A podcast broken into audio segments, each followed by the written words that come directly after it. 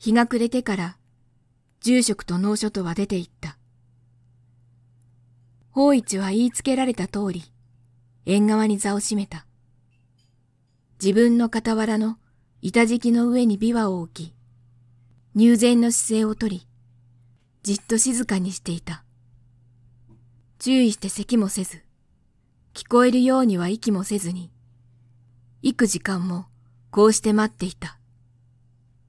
すると道路の方から足音のやってくるのが聞こえた。足音は門を通り過ぎ、庭を横切り、縁側に近寄って止まった。すぐ、法一の正面に。法一。と、底力のある声が呼んだ。が、盲人は息を凝らして動かずに座っていた。法一。再び恐ろしい声が呼ばわった。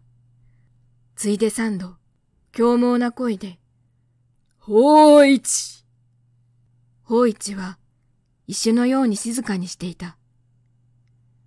すると、苦情を言うような声で、返事がない。これはいかん。やつ、どこにいるのか見てやらなけりゃ。縁側に上がる重苦しい靴音がした。足はしずしずと近寄って、それからしばらくの間、法一は全身が胸の鼓動するにつれて震えるのを感じた。全く震撼としてしまった。ついに自分のすぐそばで荒々しい声がこう言い出した。ここに琵琶がある。だが、琵琶法師と言っては、ただその耳が二つあるばかりだ。通りで返事をしないはずだ。返事をする口がないのだ。両耳のほか、琵琶師の体は何も残っていない。よし、殿様へこの耳を持っていこう。できる限り、殿様の仰せられた通りにした証拠に。その瞬間に、法一は鉄のような指で両耳をつかまれ、引きちぎられたのを感じた。痛さは非常であったが、それでも声は上げなかった。重苦しい足踏みは縁側を通ってのいていき、庭に降り、道路の方へ通っていき、消えてしまった。法一は頭の両側から濃い、暖かいものが滴ってくるのを感じた。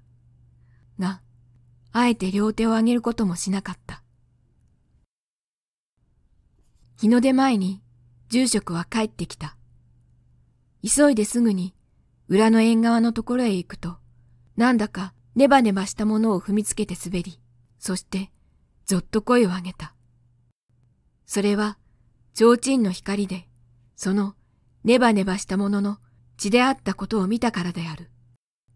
しかし、法一は入禅の姿勢で、そこに座っているのを住職は認めた。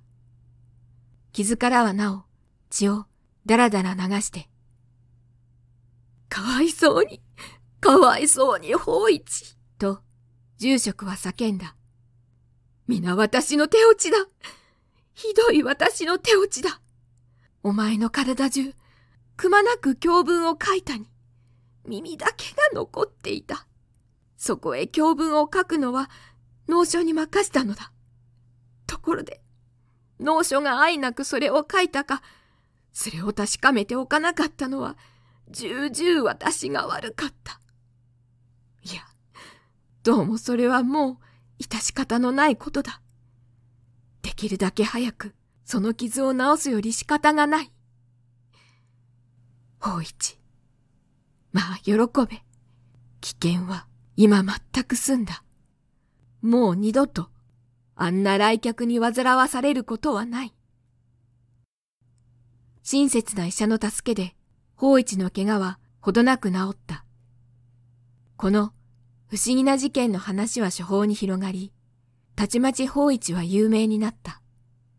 尊い人々が大勢赤間ヶ関に行って、法一の銀賞を聞いた。そして法一は多額の金印を贈り物にもらった。それで法一は金持ちになった。しかし、この事件のあった時から、この男は耳なし法一という呼び名ばかりで知られていた。